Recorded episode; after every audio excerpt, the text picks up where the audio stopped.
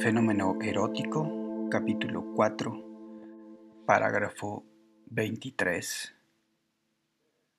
Mi carne y la suya. En el parágrafo anterior, el tema central era la individualidad. Y por tanto la pregunta que estaba detrás de todo el parágrafo es cómo el amante se individualiza como tal. Y Marion nos había dicho que hay tres razones, tres motivos por los cuales se individualiza. El primero de ellos es por el deseo, el segundo por la eternidad, o al menos el deseo de la eternidad, y el tercero por la pasividad. Había mostrado las diversas razones, tres, más precisamente de esa pasividad o las razones y los modos de esa pasividad, y a partir de allí había concluido, sé quién ama en mí.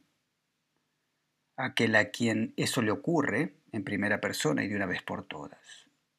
Entonces dice Marión, amaré eventualmente, seré amado, en la medida en que reconozca esa pasividad de los orígenes. Y en tanto que lejos de resistirme a ella, la acompañe con todos mis movimientos. A partir de aquí es que comienza a desarrollarse el parágrafo 23. La pasividad entonces me constituye en la medida en que me hace volverme un amante. La pregunta inicial del parágrafo es cómo logra esa pasividad esto que había afirmado en el parágrafo anterior, la individuación.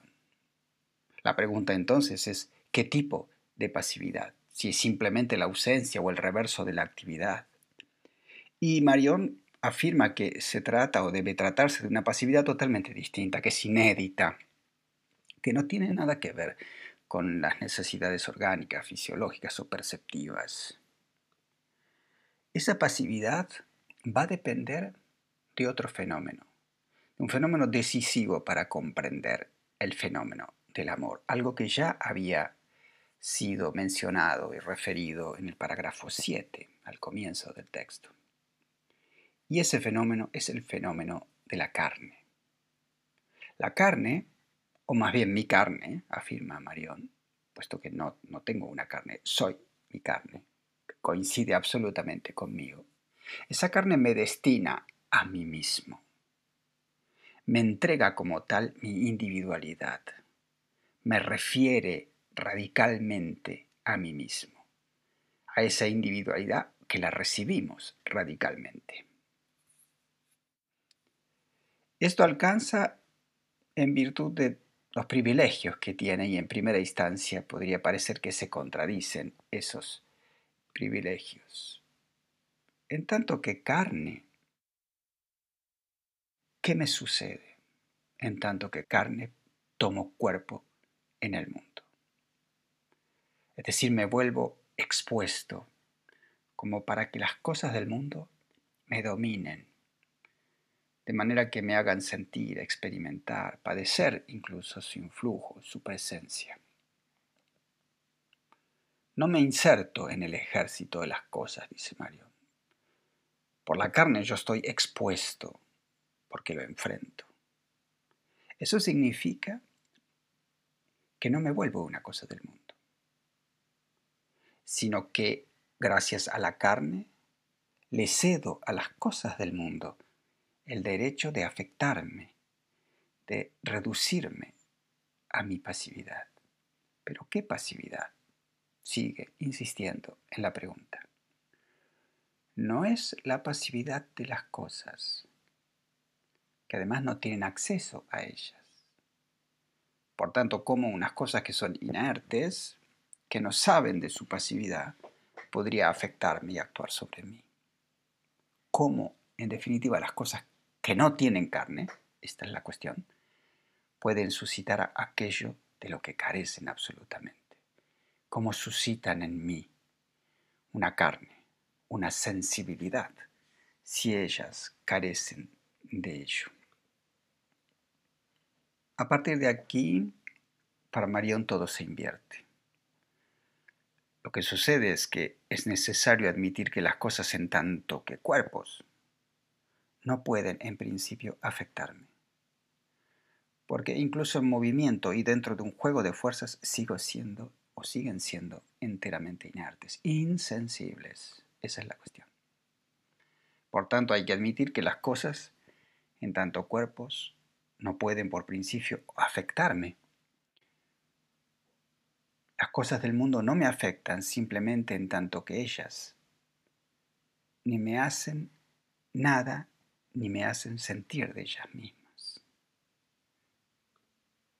Su actividad o la actividad supuesta no se hace sentir más que si sus fuerzas y movimientos, en lugar de ponerse en juego con otras cosas igualmente insensibles, se concretan sobre un cuerpo particular, único y sin medida común con todas aquellas cosas, que es mi cuerpo porque mi cuerpo goza del privilegio excepcional de sentirlas, en tanto que ellas no sienten jamás, sea lo que sea, o sobre todo ellas mismas.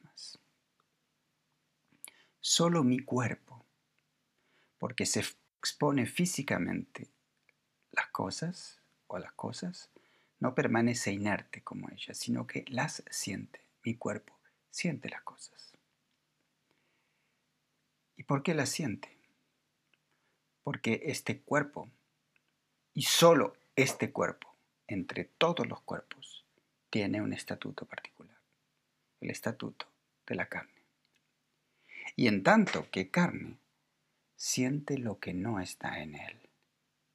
Y por tanto, con esa sola condición, con esta sola condición, la fuerza, el impulso, en definitiva, la presencia de las cosas puede afectarlo. Las cosas del mundo actúan o pueden actuar las unas sobre las otras, pero no pueden tocarse, ni destruirse, ni aceptarse, porque ninguna de ellas siente la otra. ¿Cómo concebir entonces este privilegio inaudito de nuestra propia sensibilidad del fenómeno de carne de que tenemos un cuerpo porque tenemos carne. En contra de lo que sugiere la actitud natural o el buen sentido, yo no sentiría nada más que a mí si no pudiera primero sentirme yo mismo, experimentarme a mí mismo como el reflujo más original, más original que la ola que parece ser su resultado, pero que de hecho lo anuncia y de inmediato se deja aspirar por él. Esto quiere decir que solo la autoafección hace posible la heteroafección. No hay carne en el mundo. Justamente el mundo se define por la ausencia radical de carne. Pero a la vez no hay mundo, sino con una carne que lo siente una sola carne, la mía, mi carne. Mi carne rodea, recubre, protege, incluso entreabre el mundo y no al revés, no a la inversa. Mi carne cuanto más siente y por tanto cuanto más experimenta a sí mismo, tanto más se abre el mundo. La interioridad de la carne condiciona la exterioridad del mundo, no se opone a ella, porque la autoafección es lo único que hace posible la heteroafección, que crece a su medida. Y de esta forma se despliega mi pasividad, al ritmo de una actividad que es más secreta y originaria que todos los movimientos y los impulsos de los cuerpos inertes. De esta forma entonces se efectúa mi individuación. A la medida de lo que siente mi carne, que a su vez cuenta la historia del mundo, pero a través del prisma y la historicidad de su propia afección por sí misma. Siento el mundo según como yo me experimente y este surge de acuerdo a cómo yo me individualice, en la memoria de mis afecciones. De esta forma accedo a mi pasividad inconmensurable. De todas formas, ¿alcanza esta pasividad así pensada para definir en mí al amante? se pregunta Mario. Y responde, no, no es así, ya que todavía no actúa sino con cosas inertes o con mi propia carne.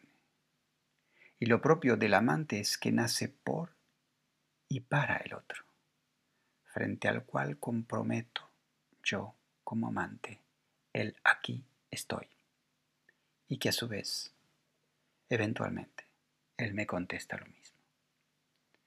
Entonces habría que definir o describir mi carne. Mejor dicho, cómo mi carne puede sentir la carne del otro. Y sobre todo, cómo me siento yo mismo al hacerlo. La dificultad no se refiere más que a lo siguiente, a la sensación de alteridad. La verdadera dificultad no reside en el acceso de mi carne a otras cosas del mundo, que son inertes e insensibles. La verdadera dificultad reside en el acceso a otra carne, tal como el otro la siente porque se experimenta él también a sí mismo. La pregunta es entonces, ¿cómo podré sentir alguna vez no algo meramente hecho sensible por mi carne, como las cosas del mundo, sino sentir o el sentir de esa otra carne, que es un sí mismo íntegro, que a su vez se experimenta a sí mismo. En principio, sé una cosa, que nunca podré sentir ese mismo sentir directamente en mi propia, propia carne. No podré sentir y experimentar el sentirse de sí mismo del otro. ¿Qué puedo esperar sentir entonces de otra carne? ¿Qué camino hay para sentir al otro que se experimenta a sí mismo. Tal vez no haya evaluado aún o no hayamos evaluado aún todo lo que puede hacer mi carne. Pero desde el momento en que se trata de sentir y de constatar en mi carne no cosas, sino otra carne, ya no queda ninguna cosa que percibir y la carne puede exponerse sin mediaciones, inmediatamente a una carne. Y la carne se expone a otra carne sin ninguna cosa, sin ninguna ente, sin ninguna mediación. Debe exponerse a otra carne desnuda, con la fraqueza total de una carne a otra. Esa modificación de la carne de su función perceptiva a su fenomenalidad desnuda, erotiza mi carne y radicaliza así la reducción erótica. Pasamos de la percepción a la desnudez. Y en, en ese paso de la percepción a la desnudez, mi carne se erotiza y por tanto se logra la radicalidad de la reducción erótica. ¿Qué quiere decir o cómo se realiza ese desnudar la carne? La cuestión se plantea ante la carne ajena. Solo puedo desear un fenómeno que puedo ver y no puedo ver más que otra carne, una carne distinta de la mía. Pero surge aquí una dificultad. Al ver otra carne, todavía estoy viendo algo, un cuerpo físico, un ente, a menudo un objeto. el mero hecho de desnudarlo, de quitarle su vestimenta, no cambia nada. Porque la epidermis, esa última superficie, puede también convertirse de inmediato en la superficie misma de un objeto, que entonces anula la fenomenalidad de la carne. La pregunta no es cómo se desnuda el cuerpo, sino cómo se desnuda la carne.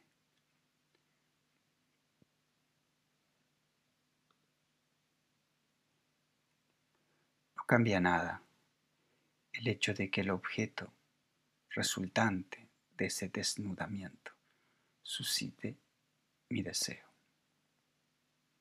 Porque de lo que se trata no es de desnudar el cuerpo, sino desnudar la carne.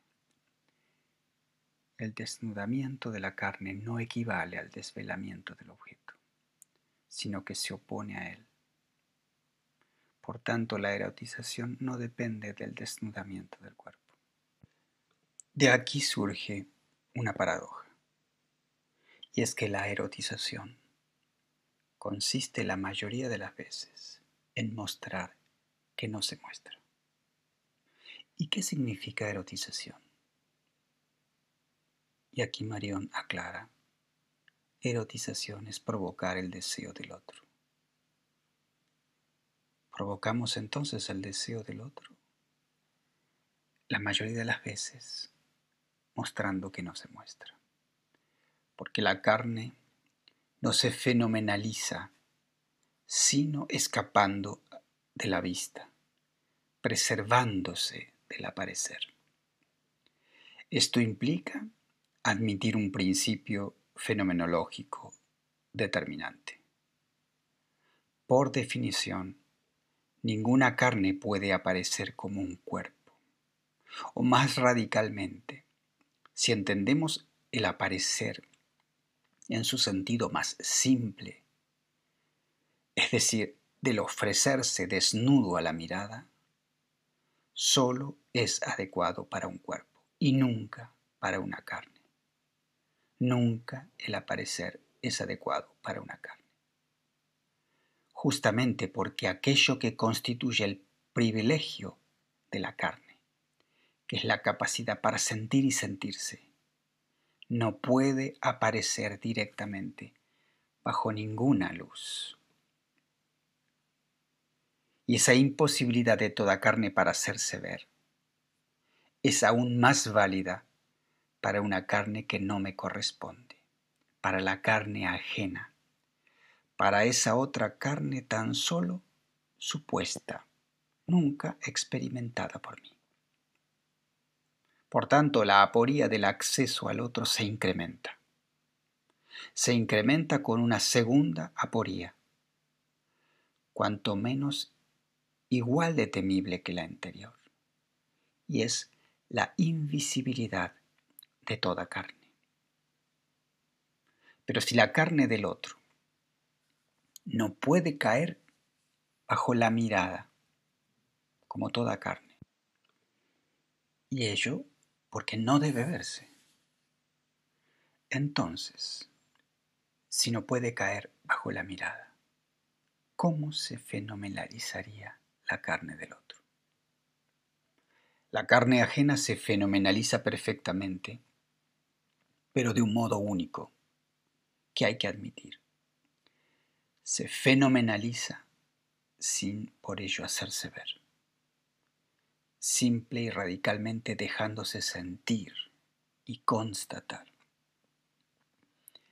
Al dejarse sentir así, compruebo que la siento, pero también compruebo que me siente. ¿Y qué siente entonces esa carne ajena?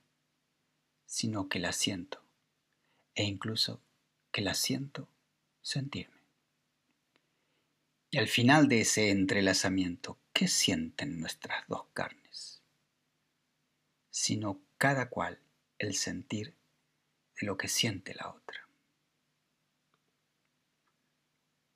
De donde se sigue la pregunta, ¿cómo puedo distinguir la sensación de una cosa del mundo y la sensación de una carne. En términos habituales, cuando mi carne siente cuerpos, se experimenta a ella misma como un avatar de mi cuerpo, cuerpo de carne expuesto a los cuerpos del mundo. Por tanto, los identifica como cuerpos físicos despojados de carne, en tanto que precisamente le ofrecen resistencia por su espacialidad, por su impenetrabilidad. Cada cuerpo aparece como cuerpo físico, privado de carne. ¿Por qué? Porque se niega a que accedemos o accedamos a él. Experimento cuerpos y no una carne, porque me expulsan de su espacio y me experimento yo mismo como carne, porque no puedo resistir a esa resistencia. Me retraigo, me sustraigo, me concentro en mí. Padezco, sufro y me compruebo precisamente como mi carne frente a los cuerpos. A partir de aquí parece que todo se aclara y puedo distinguir también otra carne de un, de un cuerpo. Pues si alguna vez se encuentra otra carne, una carne ajena, por definición deberá comportarse a la inversa de los cuerpos físicos, es decir, cómo se comporta mi propia carne frente a ellos, sin resistir, retirándose, dejándose despojar de su impenetrabilidad allí donde siento que eso no se me resiste y que lejos de remitirme a mí y reducirme a eso, ello se retira, se sustrae y me da lugar. Es decir, que se abre. Sé que se trata entonces, en ese caso, de una carne. Mejor dicho, de una carne distinta de la mía, la carne del otro. El mundo no me recibe como un mundo abierto. Mi carne me hace comprobar que no puedo aprender el mundo, sino que estoy aprendido en él,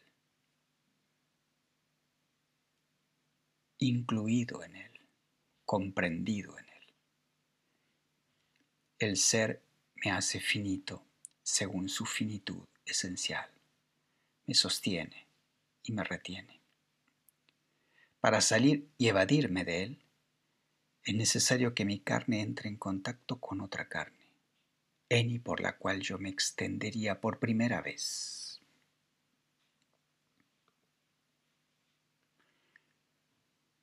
Por tanto, no me libero, ni puedo volverme yo mismo, más que tocando otra carne, como quien toca un, puerto, dice Marión porque solo otra carne puede hacerme lugar, acogerme. No resistirse, sino darle cabida a mi carne y revelármela al facilitarme un lugar, un sitio. Pero, ¿dónde podría hacer lugar la otra carne a la mía? Solo en ella misma. Cuando entramos en la carne ajena, salgo del mundo y me convierto en carne dentro de su carne. Carne de su carne. El otro me ofrece a mí mismo por primera vez, porque toma la iniciativa de darme mi propia carne por primera vez. Me despierta, me despierta, porque me erotiza. De aquí surgen las definiciones de placer y de dolor, que son válidas para todo encuentro de una carne con otra. El placer es mi recepción de parte de la carne ajena, tal como ella me brinda mi propia carne. Inversamente, el dolor es la resistencia de la carne ajena ante la mía.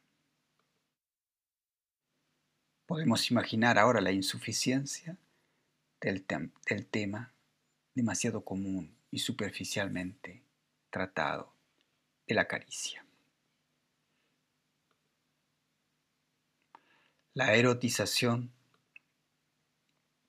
que suscita la carne no depende de ningún tacto. Aun cuando una carne toca un cuerpo. Por eso mismo una carne nunca toca otra carne. Si quisiéramos seguir hablando de caricia, habría que liberarla de todo significado o de todo contacto, para desterrar cualquier espacialidad mundana. Y entonces sería necesario pensar la caricia a partir de aquello que la hace posible, la indistinción entre el sentir y el sentirse de mi carne, que solo o no solo experimenta el sentir recíproco, sino también el sentirse mismo de la otra carne.